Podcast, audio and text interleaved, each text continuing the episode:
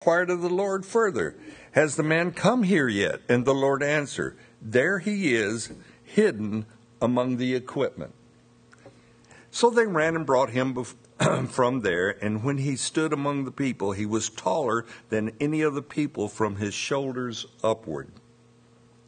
And Samuel said to all the people, Do you see him whom the Lord has chosen?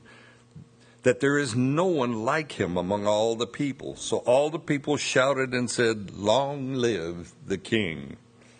Then Samuel explained to the people the behavior of royalty. And he wrote in a book and laid it before the Lord. And Samuel sent all the people away, every man to his own house. And Saul went home to Gibeah, and the valiant men went with him whose hearts God had touched. But some rebels said, How can this man save us? So they despised him and brought him no presents, but he held his peace. Paul is, uh, Saul is not only humble, he's patient. He's holding his peace. Last week we talked a little bit about Saul prophesying with the prophets. And what he prophesied, what his words are, we do not know what they were. But we hear Samuel speak forth for God, and we know Samuel's words, for they're recorded for us, and how the Lord brought Israel up out of Egypt, delivered the, them from the Egyptian, delivered them out of slavery, and also delivered them from all the kingdoms who oppressed them. That's a pretty good track record. God has been faithful. And that's what God is saying to him. I have been faithful to you, Israel. And then God says, however, conclusion, today you have rejected me. Even though I, your Lord God, saved you from all your adversaries and all your tribulation, you, you rejected me by desiring a king from among your own people.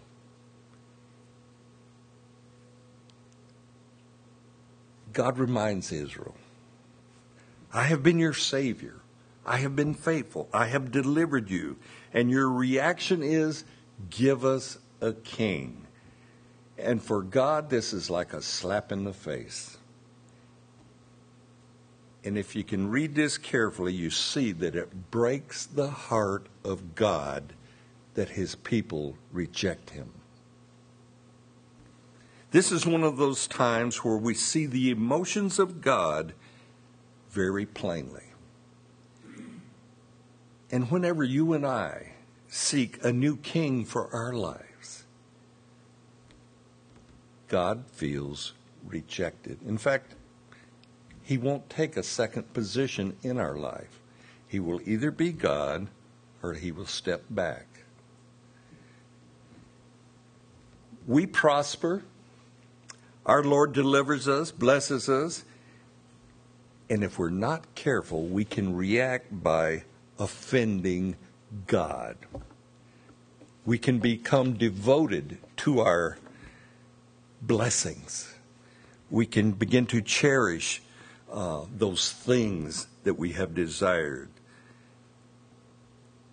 We can begin to pick and choose how we will begin to serve God, and that should never be a choice once we come to know the living God. It should never be a choice will I serve God, but how do I serve God?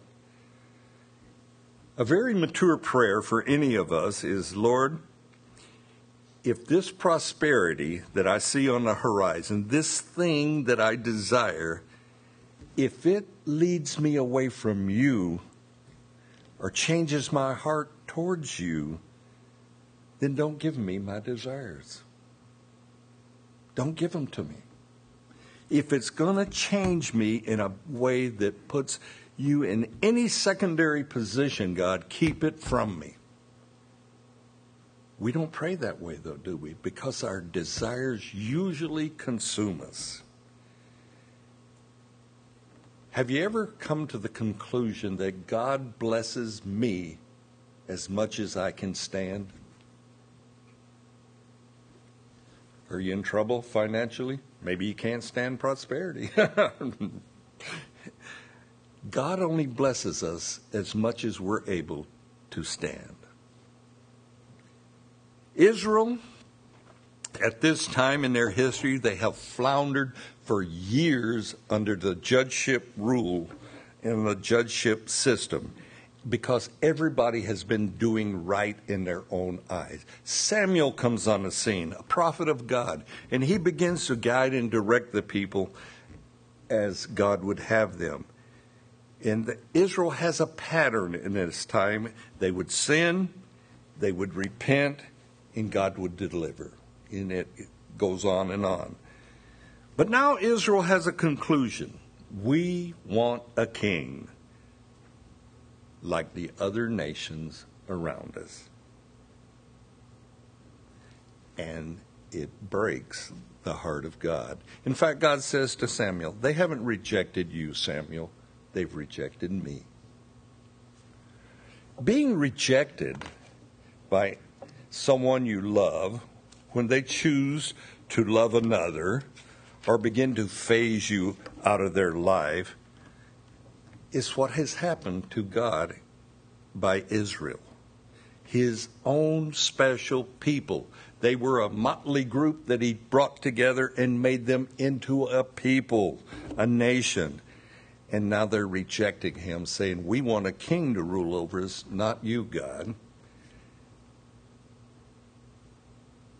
And it doesn't sit well with God. It just shows God's love and patience with us that he doesn't just turn his back on Israel, but he will work with Israel, even in their state where they're disloyal to him. However, Saul, later he will turn, you know the end story of Saul, but in his early years, he is humble before God. He's humble before the prophet Samuel. And it's and it's at this time in Saul's life that he is a delight before God and before Israel. And we don't usually look upon Saul that way because we know the end results of Saul. But there's a New Testament guy I want to redirect your attention to, and his name is Peter. And Peter is an easy target. In all his blunders before the Lord, but after the day of Pentecost, when he has been filled with the Holy Spirit, we have a new Peter. Peter, when he was asked by Jesus three times, Do you love me, Peter? He can only respond to Jesus, Lord, you know all things. You know that I can't say that I agape you, Lord, but you know I can say I love you like a brother. And Peter has a brotherly love, but the command didn't change. Feed my sheep, Peter. If you're even fond of me, feed my sheep. And Peter obeys the three command by God of feeding his sheep. Peter, shortly after being filled with the Holy Spirit, he preaches a couple sermons there on Solomon's porch. And in his first sermon, 3,000 people become followers of Christ. 3,000. He does another sermon shortly thereafter, and 5,000 come to the Lord at that sermon. That's called an evangelist.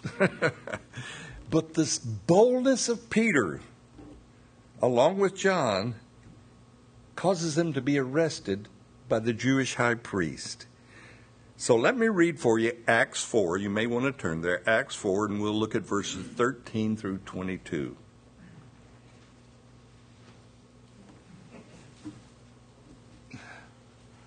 Somebody hides my water, not because of a little hunter Joe.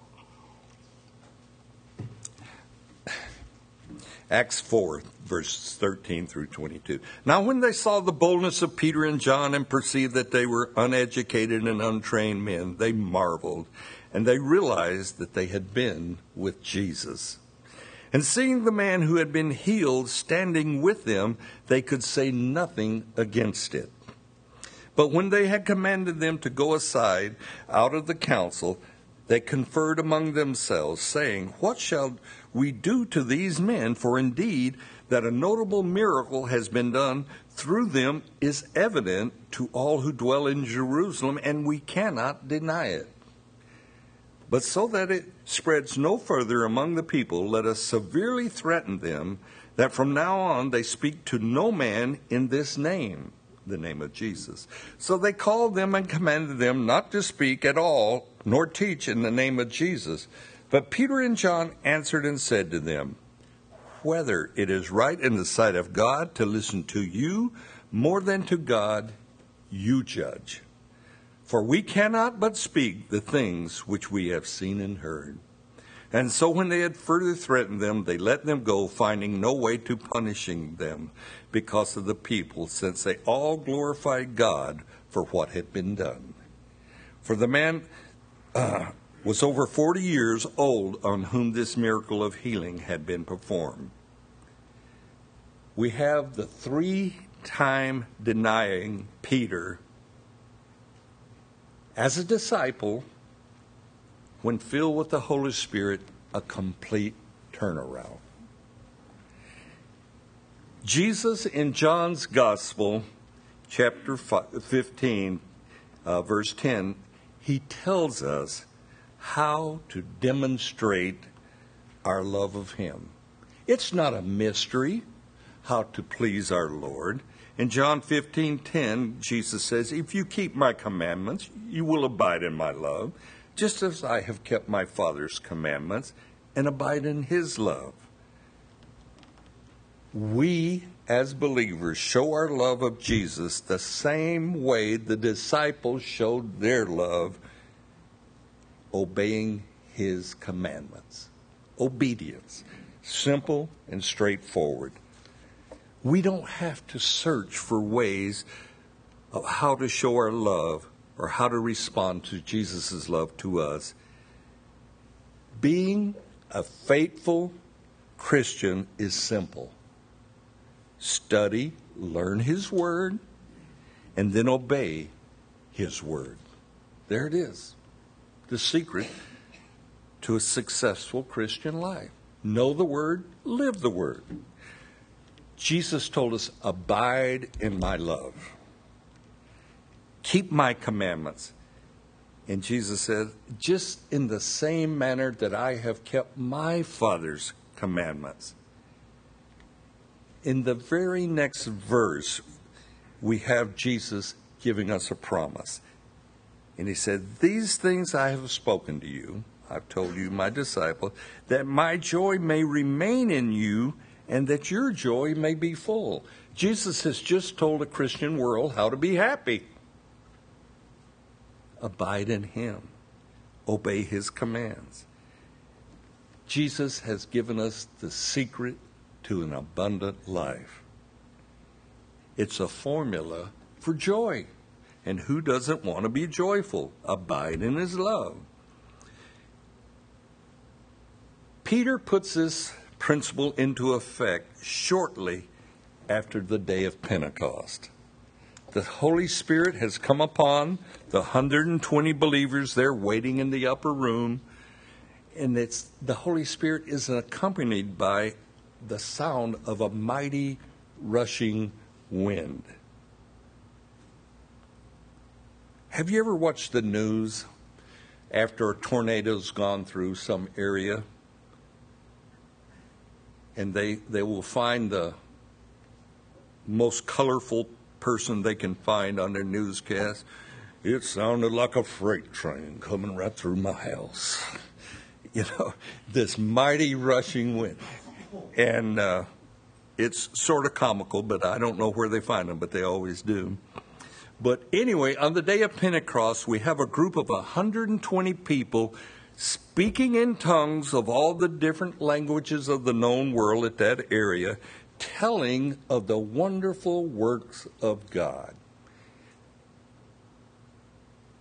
And now, the new church, these new group of believers, they will explode and they will reach the entire world through the power of the Holy Spirit.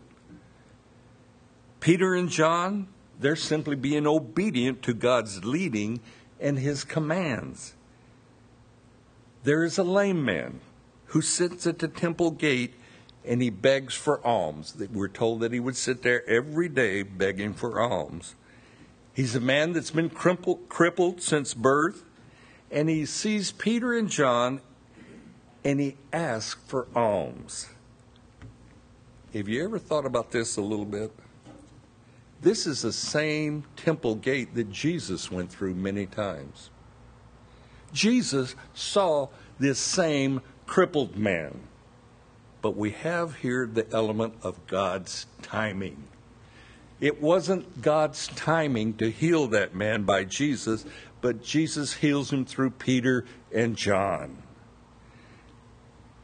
He didn't leave the man in that state. Peter says to the crippled man, it's interesting, silver and gold I do not have. Sometimes it's better for us to be broke. Peter says, I don't have anything I can give you, except I, what I will give you is the power of God upon your legs. And he, Peter then takes him by the hand, lifts him up, and the man is healed. The man isn't healed before Peter lifts him up. There was boldness in Peter. He takes him by the hand, lifts him up, and then he's healed. This healing of this known cripple, it draws a crowd there in Jerusalem, right there at Solomon's porch. And then Peter preaches the crucifixion and resurrection, and 3,000 people come to know the Lord. This outbreak of empowerment by the Holy Spirit upon Peter and John does not escape the attention of the religious force there in Jerusalem. The priest, the high priest, and the Sanhedrin, all of them, they confer now against Peter and John. Remember how it says they saw the boldness of Peter and John and perceived that they were uneducated, untrained men, and this, this council marvels that God is using these untrained men. And then they say, and they realize that Peter and John had been with Jesus. You can't hide that. If you've been with Jesus, it will show.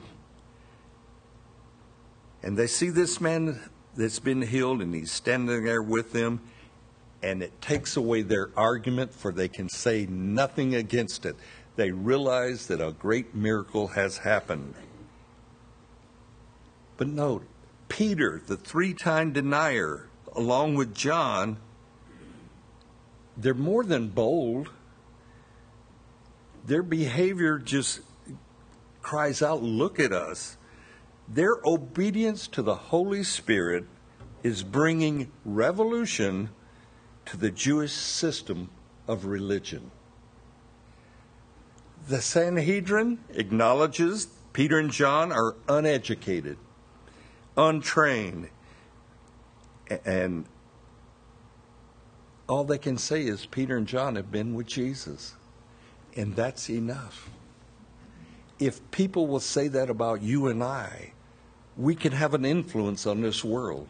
If they can say that we have been with Jesus, no better thing can be said.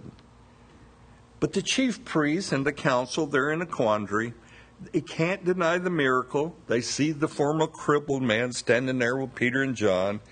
And the evidence of God abiding with Peter and John is right there before them in this man. And the council comes to a decision.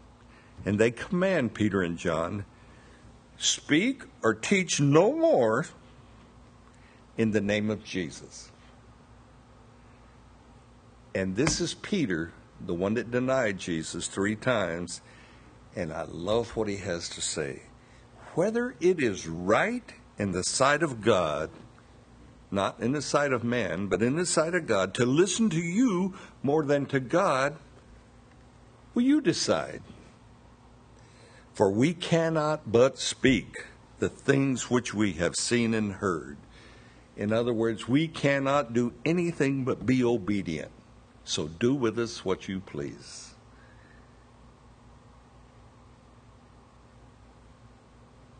the obedience issue in Peter and John is no longer a choice. We cannot but speak the things of God. We can't be silent. We must declare the goodness of God and the purposes of God. And you know what God's purpose was?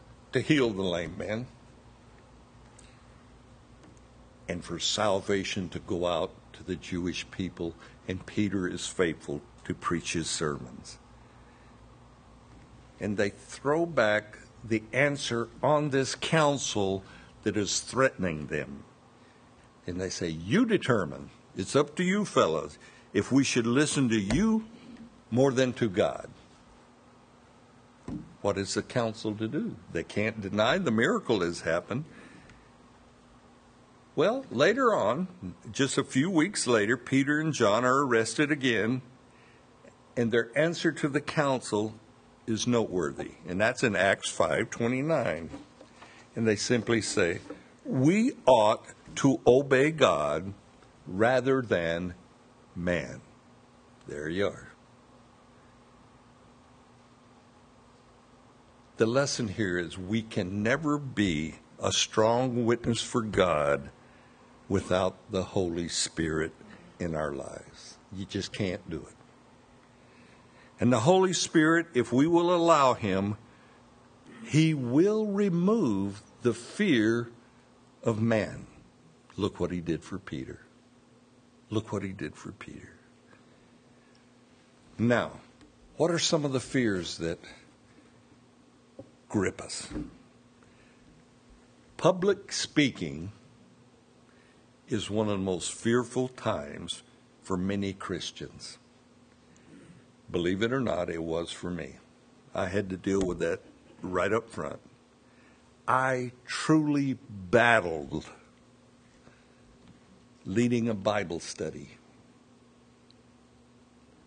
until God exposed my fear for what it was before Him. God, in essence, spoke to me I was to fear him and not to fear how my great teaching was coming across. It sounds foolish, but that's where I was. Today, we live in a climate of silence that is forced on many Christians in our workplace, in our uh, socializing. You know, you will hear things said in, at barbecues and family uh, get togethers and things like that. We don't discuss politics, we don't discuss religion, you know. We'll just be a bunch of mamby pambies and uh, life just slide by. I was proud of my wife. She doesn't well, I think she maybe knows now because I've said something, but she was going to a meeting where there was a bunch of different companies meeting, and it was a professional organization type meeting, and she was asked to open in prayer. Yeah, a business meeting, open in prayer. I had one question for her How did you close your prayer? In the name of Jesus. I said, "At a girl." if nothing else is said, that was enough. In the name of Jesus. We still have opportunities. They're still out there. To be bold for Jesus. But don't try to do it in your own strength. We have the Holy Spirit who will lead and guide us. Amen. Amen. Let me get you to stand. We'll close in prayer.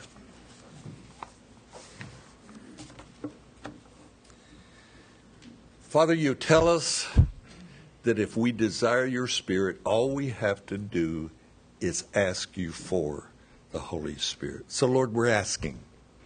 We're coming before you. We want to be bold for you. We don't want to be timid or shy.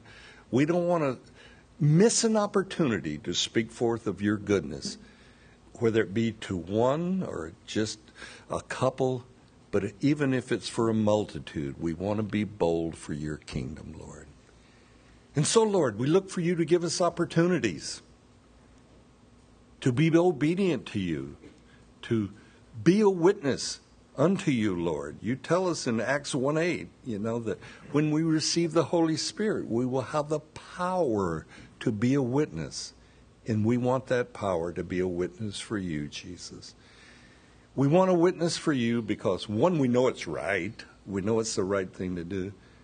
But we want to do it because you've shown us such great love. And we want to respond to that love. So help us, Lord. Help us to walk in your spirit and be that good witness unto you. Whatever we're doing, wherever we're going, Lord. Let us let us have that joy of being a witness for you. So help us, Lord, and fill us with your spirit afresh and anew. And we pray in Jesus' name. Amen.